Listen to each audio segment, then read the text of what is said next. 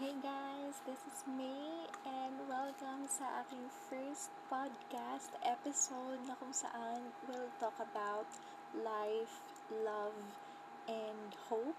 So, if you are new to this app, please do download this app and you will find this podcast that I am creating right now.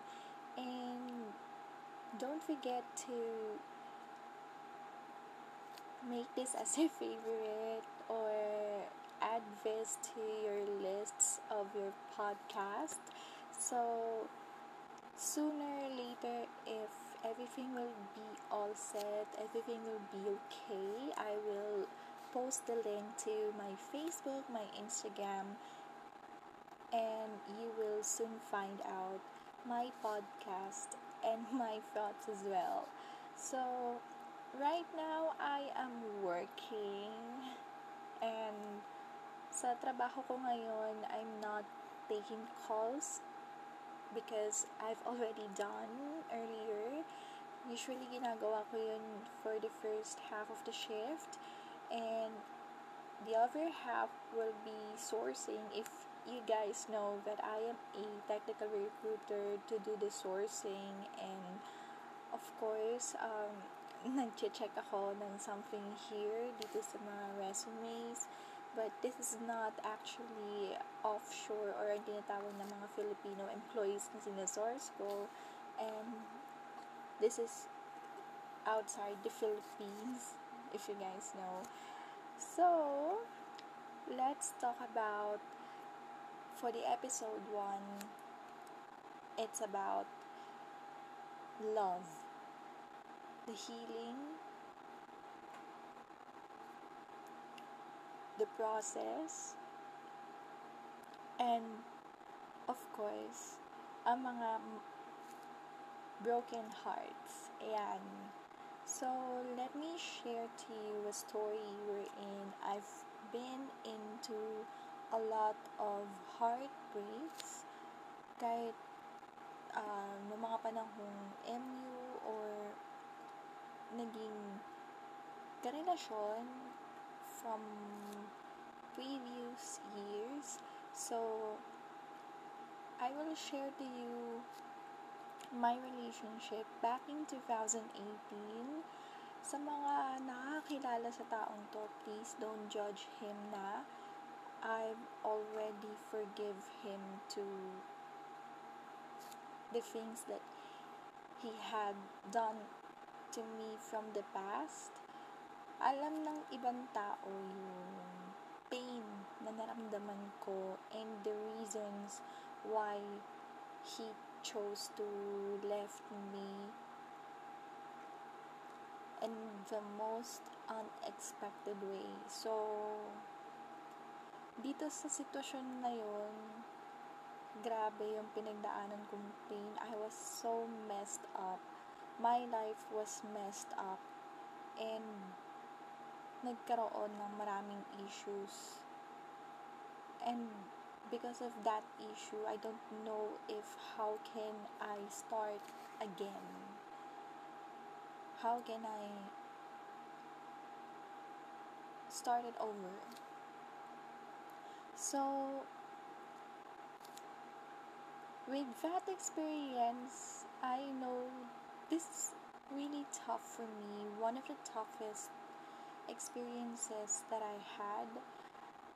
And though we've been in a relationship for almost three months, yes, sasabihin na ibang tao na three months lang nagkakaganyan ka, three months lang, grabe na yung luha mo, three months, nagka, na ano ka, na issue or what. Guys, wala sa tagal yan.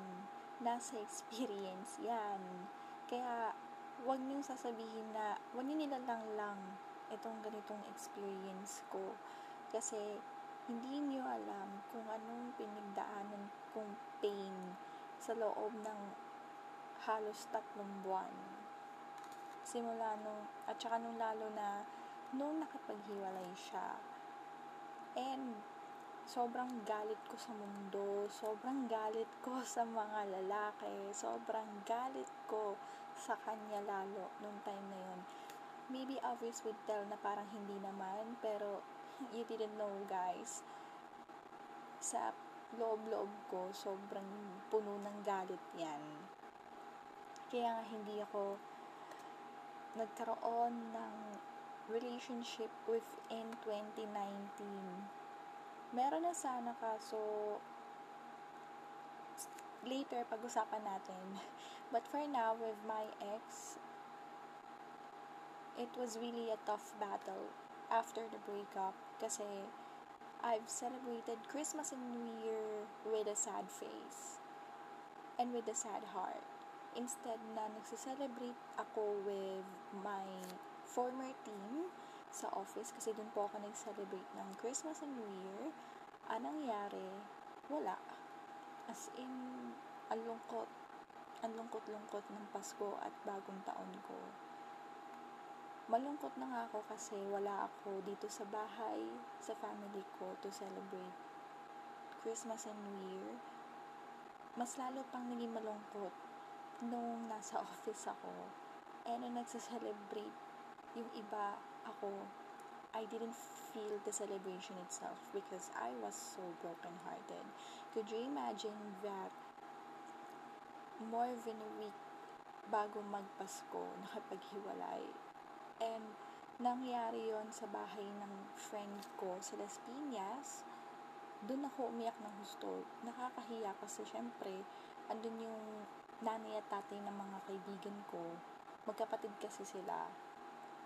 Pero, still, I didn't I didn't control myself to to cry a lot kasi sino ba namang hindi iiyak bigla sa mga ganung pangyayari? And, and, after the breakup, I've experienced na umiyak ako sa loob ng office, sa prod. Naranasan kong umiyak with my senior operations manager and naranasan kong maluha-luha sa ibang mga kasama. I admit to myself, it it is really shame on me. Kasi, syempre, di ba, na bakit bakit man gaganon ka? Yan yung question ko sa sarili ko eh. Bakit man gaganon ka, girl? Ba't umiiyak ka? Well, to be honest, I'm not crying because I want sympathy from each and everyone, but I'm crying because I cannot hide the pain. I cannot control. Hindi na sana ako papasok, pero I chose to work instead. And to think na I'm crying while working was really tough, man. It was really, really tough, tough thing that I've done in my life. That's why I kept on calming myself. Pumasok si 2019 na hindi pa rin ako okay. So, what I did was to cut my hair short, bob cut to be exact. Part of it was to change my appearance to, you know, just sort of yung mga nagpapagupit because of ano, broken hearted ganyan. But that wasn't my main objective why I cut my hair short in a drastic way. But it turned out na bumagay sa shape ng mukha ko yung gupit ko na bob cut and doon nagkaroon ako ng first ever photo shoot with my friend who is a photographer and doon kami nagkakilala so I've flaunt this short hair sa isang photoshoot sa Binondo, sa Lucky Chinatown. And, grabe, ang ganda pala ng kinalabasan. Yun yung masasabi ko. But anyways, sa pagpasok ng 2019, talagang doon nagsimula yung talagang alam niyo breaking into pieces as in. To tell you honestly, guys, na sobra akong nasaktan nung naghanap ng someone after 3 months, itong ex ko. And katrabaho ko pa. Katrabaho ko pa siya. Nasa isang floor kaming tatlo and could you imagine I'm seeing them every single day? It truly breaks my heart into pieces guys. To be honest I don't know what can I do for me to think na pa na wala lang or for me to think na ay kiber eh ano, I said to myself, but inside still, my heart wasn't okay. Whenever I, I'm seeing them. Totoo yun guys, kaya, kaya, hindi nyo ako mabiblame sa ganitong point kasi ako po yung nasaktan eh sa hindi malaman lamang dahilan ng pakakipaghiwalay sa akin. It was really sad. It was really painful. But you know what? I've learned the lessons that life has taught so much. And I just want to thank my ex. If you're listening right now, I just want to thank you because you've taught everything so well to me. I couldn't remember some, but I know I've learned I've learned those words coming from you. And because of what you did to me, I become stronger person. And I'm learn I'm learning to be tougher and to choose the right person to me. So that's why I've already forgiven you and I wish you well. I wish you success and happiness to your life. And please, huwag mo nang gagawin sa girlfriend mo kung ano man ang ginawa mo sa akin before. Kasi hindi yun makatarungan as in. But don't worry because the pain was already gone. And I've already moved forward from everything that was already done in the past. So thank you. And to his girlfriend, I'm so thankful because we're friends and the right time came to our lives for for us to cross paths in a right way and to be friends on Christmas Day last year. So a big shout out to our friends who helped us to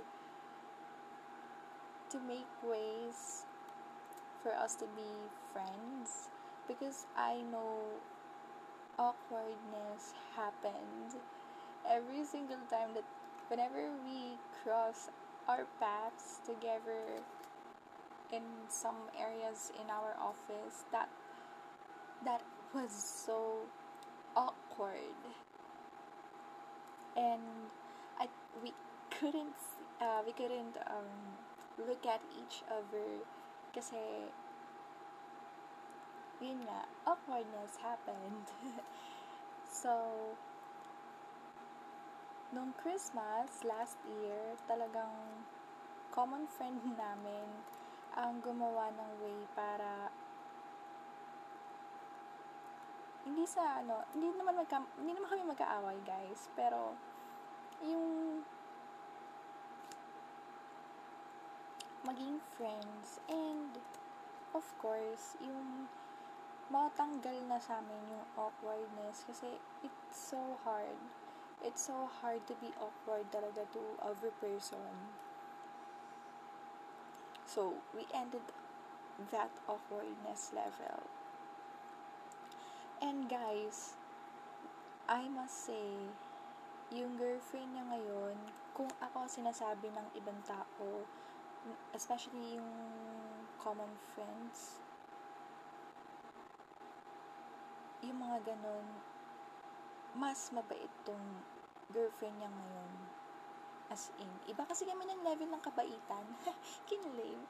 Hindi, iba kasi kami ng level ng kabaitan. We both have pure hearts. But, we have different ways on being generous to others. Kaya, masasabi ko, basta mabait siya, mabait ako, mas mabait siya kaysa sa akin So, depende na sa inyo kung ano yung thoughts nyo about this one. Basta hindi ko kiniklaim na sobrang bait ko. Kasi siya yun. Binibigay ko na sa kanya yun. And, totoo yung sinasabi ko, guys, ha? Totoo yun. Kasi, I witnessed it. And I know that that is one of the reasons why my ex-boyfriend fell in uh, fall in love with this person with his girlfriend. And I'm happy enough for both of them. Hin walang halong kaplastikan to this this is all uh, this is all real I just want to share it to you. Kasi, hindi ko nasasabi to nung mga panahon nakikita ko pa sila or kasama ko pa sila. In short, hindi ko pa nasabi itong mga ganitong bagay nung mga panahong nasa previous company ako bago ako mag-transition to work at home. So, ngayon ko lang nasabi and good thing I discovered this podcast wherein I can tell everything. So, ayun yung story. And, syempre, hindi ko naman masasabi lahat ng mga pangyayari sa amin ng ex ko. Meron dito kasing, ano, mga pangyayari na I just have to keep it in private kasi, of course, deserve namin na magkaroon ng privacy sa isa't isa. And, that's what I've learned from other friends that sometimes you have to give yourself privacy. Huwag kang maging isang open book sa maraming tao. Ayun lang. so, that was the first story that took almost 20 minutes of time. Kasi, hinalo ko na yung message and then yung um, mga some of the highlights from the past. Okay, next. So, yung sinasabi ko sa inyo na, ano, noong 2019 na sana, in a relationship na ako, pero naudlot.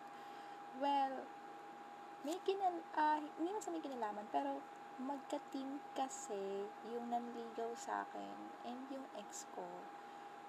And that way, nagkaroon ako ng takot Bakit?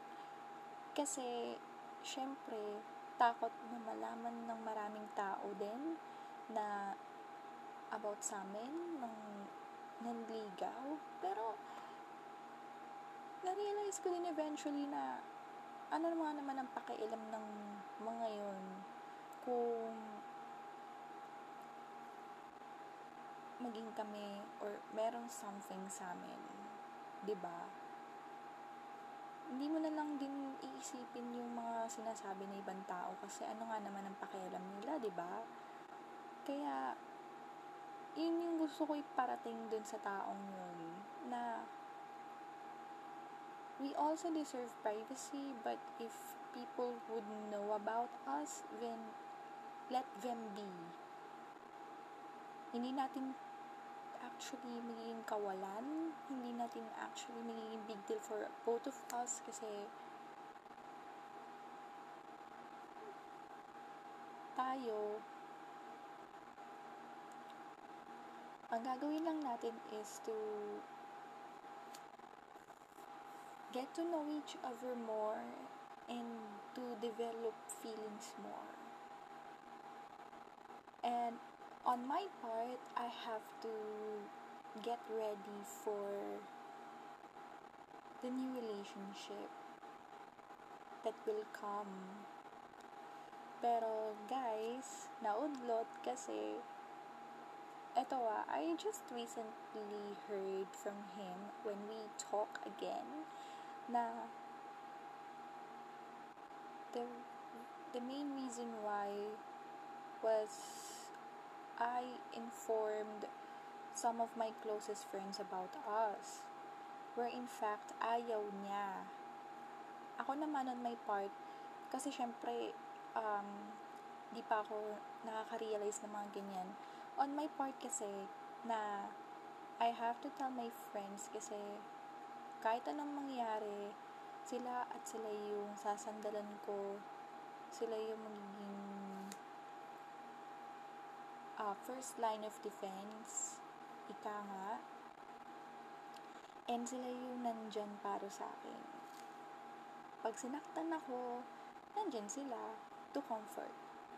Pag sinaktan nila, na, pag sinaktan nila ako, nandyan sila para sermonan ako, paalahanan, at bigyan ng advice. And then, hindi niya nagigets yung point na yun. So, ang ginawa niya, kasi naka-deactivate yung main Facebook ko. October pa siya naka-deactivate. And, good thing there is IG account na naka-active pa sa akin. And, one of my closest friends sent me a screenshot na may iba na pala siyang dinidate. And to be honest, I was cried because of anger. Because of being annoyed to that person. Nasabi ko na lang, bakit na nagawa yun? Bakit? I keep on asking myself why. 'Di ba? Hindi kasi siya nagparamdam ng ilang araw sa akin kasi daw na-report yung Facebook account niya ng ilang araw. Pero kasi after the report, after the account was suspended, hindi na siya talaga nagparamdam and I just found out na nakahanap na siya ng iba. Pero, naging sila, hindi nga lang sila nagtagal. And, I wouldn't tell here kung bakit kasi kailangan din ng privacy sa ganitong usapan. So, ayun. Yun yung nalaman ko recently na nag-usap kami. And you know what? Na nag-usap kaming dalawa I keep on telling him na ganito yung ginawa niya from past, na bakit ganun yung ginawa niya, na I don't know if he is trying to win me back. Or should I say or or should I say na nung kinausap niya ako he tried to win me back or not. Kasi ako hindi ko ina-assume yun. Ang ginagawa ko kasi tinuturing ko siya na kaibigan talaga.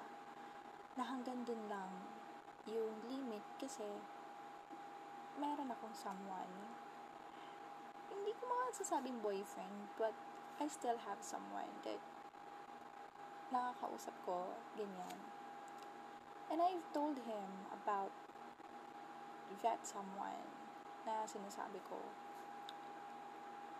and I know my limits I know where I stand. So, nagpakaibig, nagpakakaibigan ako sa kanya. Kasi,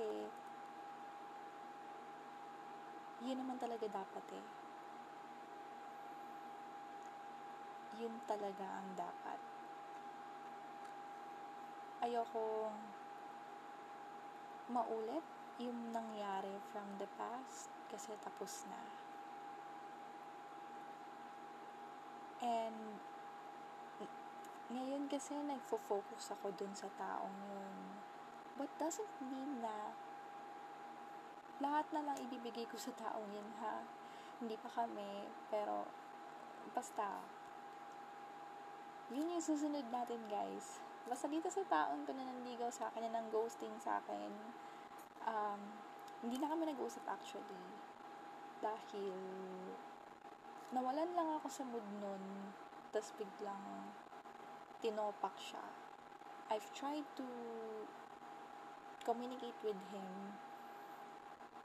para kamustahin sana but he didn't reply back to me and that's okay. Pinalaya niya na agad ako. well, thank you. Hindi, um, numapan akong depressed ako, numapan akong ano talaga ako fed up na talaga ako before yung tipong naghahanap na ako ng psychologist para mag counseling siya yung nagpresenta actually para kausapin ko para sabihan ko ganyan ng mga problema. Pero kasi nung time na yun, antok na siya eh. But that's okay. Buti din nangyari. kasi talagang kahit offeran niya ako ng ganun, I still, I'm still seeking advice from the professionals. Yun. Okay, so mahaba-haba ang usapan natin guys. This is a raw podcast para lang hindi ako antukin, ginagawa ko to. And I'm continuing to do this as soon as I can. So, let me share one more thing, uh, one more story. And this is about the person na currently naniligaw sa akin. And this is a whole different thing wherein I've met this person through Facebook. I've met this person through Facebook only. And pinakilala siya sa akin ng friend ko na ka-workmate ko from the previous company and even dito sa company na pinapasukan ko. So, this one, hindi ako naghanap. As in, hindi ako naghanap ng someone. Kasi alam ko sa sarili ko na okay na ako sa buhay. Ang gusto ko lang sumaya. Ang gusto ko lang matupad yung mga pangarap ko, yung mga gusto ko. Bago, kahit bago mag-30, gusto ko single pa rin ako, ganyan, na namumuhay tayo ng malaya, nagagawa natin mag-travel, nagagawa natin mag mag-discover. Pero since this is something really new and quarantine pa ngayon, kaya wala yung mga ganyang mga ambisyon na gusto ko dahil hindi na ako makakapag-travel, hindi na ako makakapag-lamierda. Kung gagala man ako, I have only limited time to spend sa labas with friends or with myself. So, yung katrabaho ko ngayon na friend ko, inofferan niya ako na pap, may papakilala daw siya. And, eto, etong taong to, he came to my life unexpectedly and it was initially offered to me after my birthday. So, parang isa yata to sa mga regalong binigay ng Panginoon sa akin.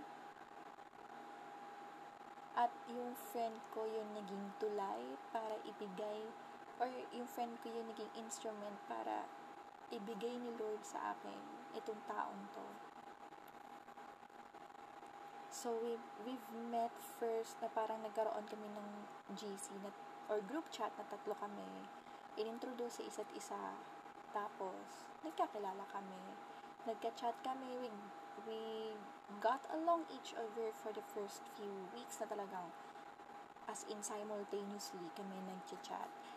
And as in almost 24-7 na kami mag-usap before but there were things happened. For example, nagkaroon na siya ng limit um, limit time to talk to me na nagkaroon ako ng worry agad. Kasi syempre uh, sistema ko na sa akin nakausap siya ganyan. Kaya yung phone niya kasi nasira nasira. Basta hindi ko na lang pwede sabihin yung rason. Nasira yung phone niya. So ang gamit niya is laptop. And nag-start kami mag-usap. Nagamit niya yung laptop na may limited time kasi may limited time talaga. And then um kaya kami madalas mag-usap noon. As in almost 24/7 na. Kasi uh, since lockdown so hindi pa siya makabalik sa work. And yun nga um yung time na yun guys na nasanay ako nakausap siya even sa trabaho ko while working at siya ay nag-online game, naglalaro. Uh, I forgot the game itself, but yung naglalaro siya through online, kausap niya ako at the same time. Masasabi na lang siya na um, um, kausapin niya yung mga friends niya, ganyan ako naman, minumute ko kasi baka nga biglang tumawag sa akin yung boss ko or sa G, uh, group chat namin dito sa work, ganyan. So, that's why I put the call on mute. And, nagawa na namin yun as in, as in siya nakikipagsabayan pa sa akin magpuyat And I appreciate him dun sa lahat ng efforts na ginawa ng taong yun sa akin. Solid, solid talaga guys. Kaya, kaya etong taong to, tinitreasure ko ng husto. As in, tinitreasure ko siya ng husto. So, eto na nga guys, GCQ is happening na kung saan back to work na siya and ako naman still tatrabaho pa din though sti- uh, though uh, there are adjustments sa amin un- till now regarding sa time. Siyempre, ako nagtatrabaho sa gabi. Siya ay nagtatrabaho on a day job, on a day basis. Yan. So, nabawasan yung pag-uusap namin kasi he really prioritizes his job, his career, and he really needs to focus more sa trabaho. At first talaga, alam nyo guys, nagiging OA yung pagiging clingy ko sa kanya. And to the point na nangungulit na ako sa kanya while working, which is not good. So, kayo, pag may mga boyfriend kayo, or meron kayong someone na nagtatrabaho, especially pag nagtatrabaho sa field, ganyan, wag na wag kayong mangungulit, guys, kasi busy sila. Mas busy sila. Okay? Kaya, hanggat maaari, give them moral support kasi yun ang kailangan nila and understanding as well. Kailangan nila na maintindihan nyo sila sa ginagawa nila. It's part of the uh, freedom eh. Nagawin nila yung trabaho nila, gawin nila on their own. Habang, syempre, may someone nakaakibat. And of course, the biggest thing that you have to give to someone na may mga ganyang class, especially may na may mga ganyang klaseng trabaho is trust. You have to give the trust to them. I'm not requiring all of you to trust a hundred percent kasi I know how hard it is when trust when trust was already uh, when trust ruins diba Sorry. Ah, makapagsalita ako utal-utal. Okay. So, it's really hard to ruin the trust. To break the trust. Kaya, sinasabi ko sa inyo guys na magbigay kayo ng tiwala doon sa sa sa someone nyo pero huwag nyo muna ibigay lahat ng tiwala especially sa mga nanliligaw sa inyo or nililigawan ninyo na ang inuuna talaga is magtrabaho at makapag-ipon na ang mga taong yun iniisip yung future. So, alam nyo dito sa sitwasyon namin ngayon, talagang masasabi kong this is a tough situation. Uh, this is one of the toughest situations, but now I can handle. We can handle. Ano lang talaga eh. Support, understanding, and trust. Yun yung dapat doon sa ano eh, sa sa ganyang sitwasyon. So, on my part, guys, at first it's hard to trust, it's hard to understand fully, but the support is uh, is still there. As in moral support, binig, uh, binibigay ko yun sa kanya para ma-motivate siya lalo sa trabaho niya right now we are both career driven. We're both prioritizing our jobs, our career. So So that's why kapag mag-uusap kami, though nabawasan but every day every day na ganito na nag- nag-usap pa rin naman kami everyday but of course during working hours nila hindi na ako umiistorbo.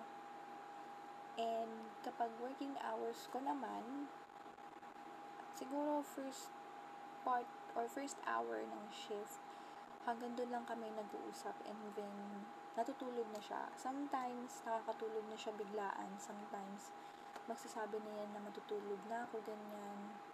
Good night, ganun. Kaya, I understand. I understand that situation as well. So, nakaka-absorb na yung sarili ko on that part and nakakapag-adjust na rin at the same time. So, okay na ako sa ganung point eh. And, hindi ko pa nasasabi to sa kanya na kumakausap ako ng isang psych through messenger lang naman para magkaroon ng counseling.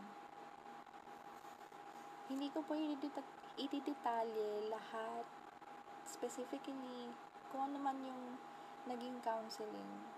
Basta, ang masasabi ko is kaya ako nag-counseling para ma-enlighten ako sa mga pangyayari. Sinabi ko lahat ng sitwasyon, including sa aming dalawa, ganyan. And that made me enlightened kasi I realized everything. I realized na I have to be matured this time in a, in a deeper in a deep deeper in a deeper level. What I mean is that yes, I was already matured from previous before I met this guy. But, mas pina-level up ko pa yung sarili ko for that maturity. And to be honest, guys, we're getting we're getting older. Parehas kami ng edad actually. Parehas kami ng taon pinanganak. Mas matanda lang ata ako ng ilang months kaysa sa kanya. But, our mindsets were having the maturity itself. Like, we're thinking about future, we're thinking about goals. Kasi itong taong to is one of a kind. He has goals in life. He has ambition. He has dreams. And he really prioritizes he really prioritizes it. And I truly admire this person even more. Kasi, may mga nakilala akong mga taong hindi ko narinig na meron silang mga goals in life. Hindi ko talaga narinig guys sa mga nanliligaw sa akin before. Hindi ko narinig dito lang sa taong to narinig ko na meron siyang goal in life specifically. Sinabi niya sa akin. And that's why nasabi ko sa sarili ko na shocks. Mukhang eto na. Mukhang eto na talaga um, para sa akin. I want to claim it so bad. Charot, hindi. I wanted to claim it but we have to undergo some challenges to test to test both of us if talaga bang we're we're meant to be. And hindi ko pa masasabi guys ngayon kasi masyado pa maaga. Though one month na siyang nanliligaw and he has plans on going here sa bahay para formal nang manligaw kaharap yung mother ko. And I'm looking forward for that moment. Kasi sa family ako na lang yung wala. As in zero. Kasi yung ate ko kasal na and they are expecting baby because my ate was just recently pregnant and and uh, what can I say? Um, my kuya has also a family. He has also a baby girl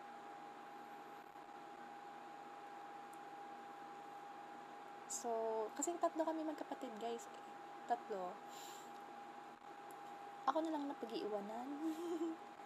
Totoo yun, guys. Ako na lang napag-iiwanan, but I'm not pressuring myself na this time kasi I truly believe in God that someone will enter into my life na kukumpleto sa akin and yung magpaparana sa akin ng experience on having own family, get married, and I do hope na yun lang liligaw sa akin ngayon ang maging kasama ko sa habang buhay.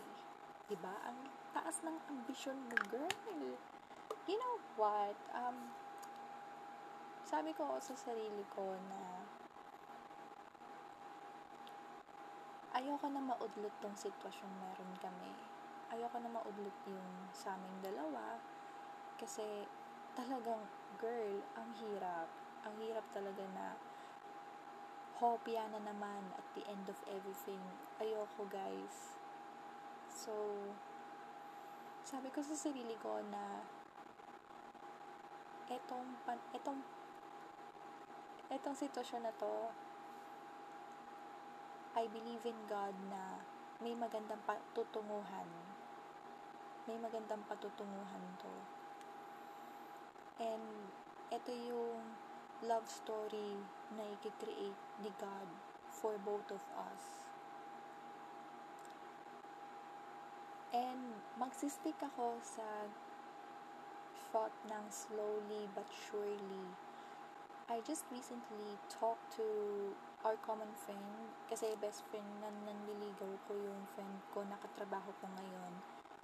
And we've talked about that situation and was also enlightening me to that point about that person. Sabi ko nga nun sa kanya, yung best friend mo, he is one of a kind person. He is really a one of a kind person na talaga nagtyaga sa akin sa lahat ng katupakan ko, sa lahat ng kadepresyon na nangyari sa akin, sa lahat ng mga hanash in life, mga ano ko sa buhay, yung mga pagtadrama and everything, nandyan siya for me. Hindi niya ako binibitawan. That means there that means na he is willing to understand you and he's willing to stay and he asked us to trust him this time and right now the trust level is totally different from the from the trust that I gave to him from the past few weeks. Right now, this is totally different. So, I'm giving him the trust that he deserves. And could listen to this podcast, I I would tell a message right away to that person. Thank you for making me feel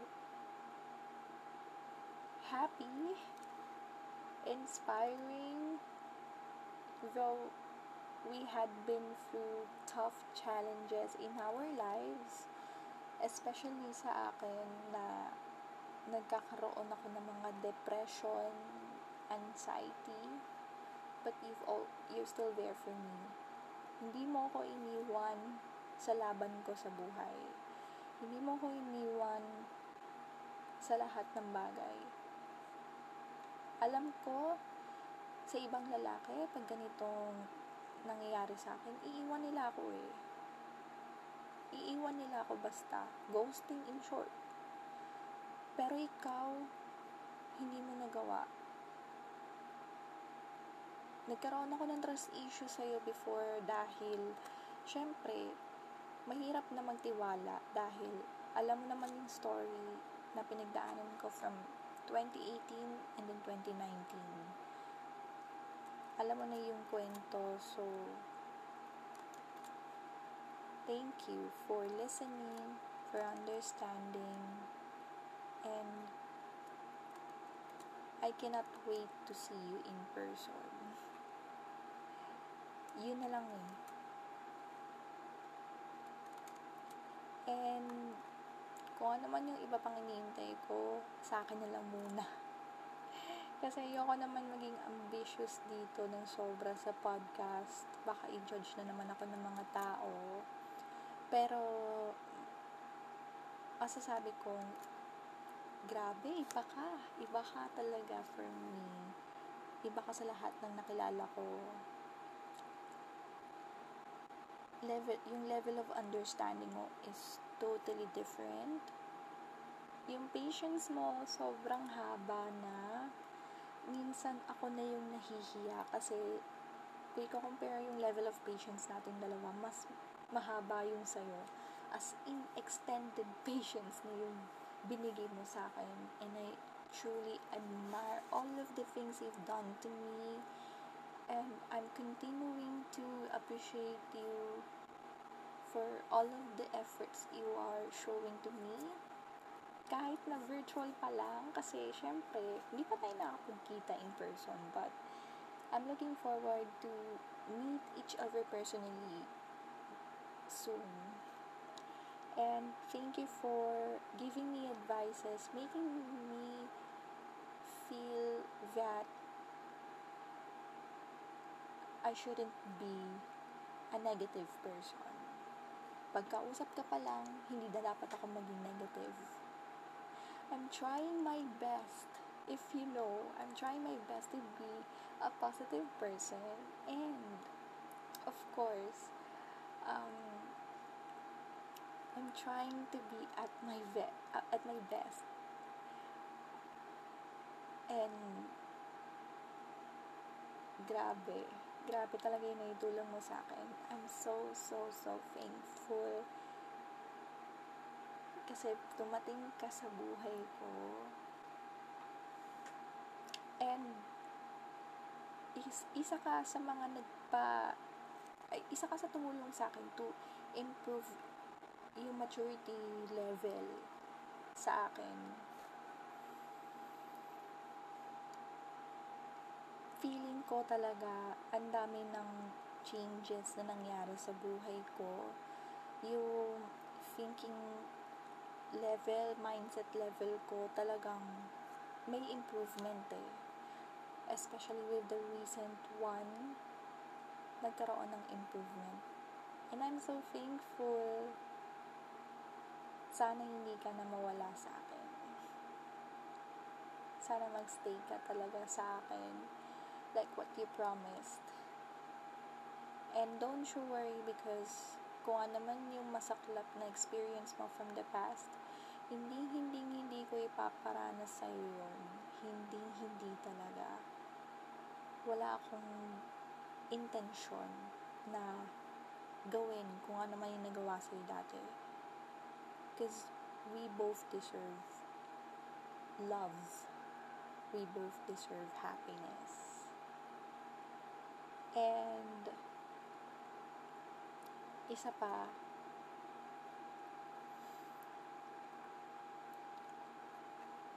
gusto ko i-acknowledge ng taong to eh. Sa totoo lang, sa lahat ng mga bagay na naitulong niya sa akin. And, grabe. Ano ko ba masasabi ko sa taong to? Kundi, Thank you. So, yon. Five minutes left, and I want to, um, ayun. And I want to give you a shout out to all of my friends. Hindi ko na kayo mention isa-isa kasi alam niyo na sa mga sarili ninyo. Kung sino man kayo. Thank you to all of you who helped me the most. Lahat ng mga hanash ko na chinachat ko sa inyo at yung mga tinatawag ko sa inyo sa messenger, ganyan, sa phone call. Thank you so much for listening and to understand my situation also. Thank you so much also sa aking um, friend ngayon na isang psych. Thank you so much for giving me hope, giving me advices, enlightening me the most. And sa nag-recommend sa kanya sa akin, thank you so much. Kasi tinulungan mo ko na ganito. Na makilala ko siya para magsil para magsilbing gabay. Isa sa mga silbing gabay sa akin. So, thank you. And sa lahat ng mga tao na still hindi pa rin naniniwala na naka-move on na ako, makinig kayo. Kasi naka-move on na ako eh. Naka-move on na ako sa sitwasyon. Please lang. Huwag niyo na akong i-judge na hindi pa rin nakaka-move on sa ex-jowa ko. Yun. Maniwala na kayo this time naka-move on na ako. Matagal ng panahon actually eh. And then, maraming maraming salamat din. I just want to give a shout out to Miss Jonas and Diego. Yung offer ng She is an Answered Prayer and th- yon yung may-ari ng Jonas Safe na Facebook page. And sa friend ko na nag-share ng post niya at na-discover ko siya actually.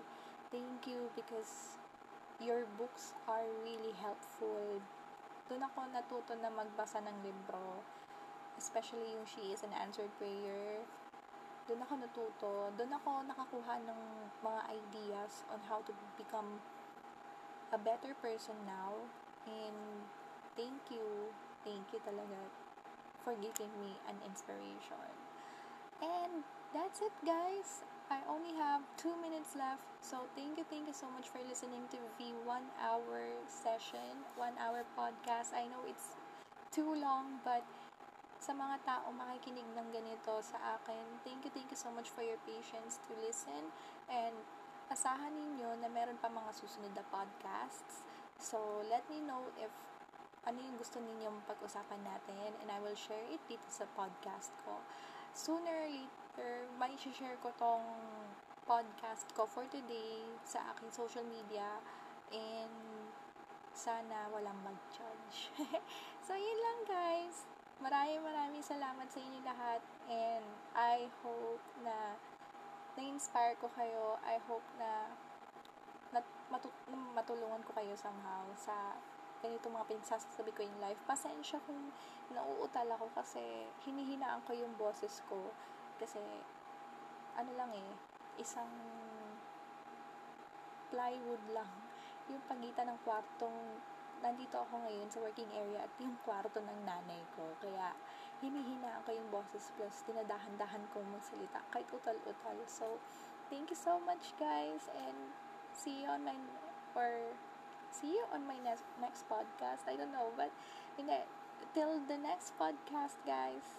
Thank you. Hugs and kisses. God bless you all. In Jesus' name, amen.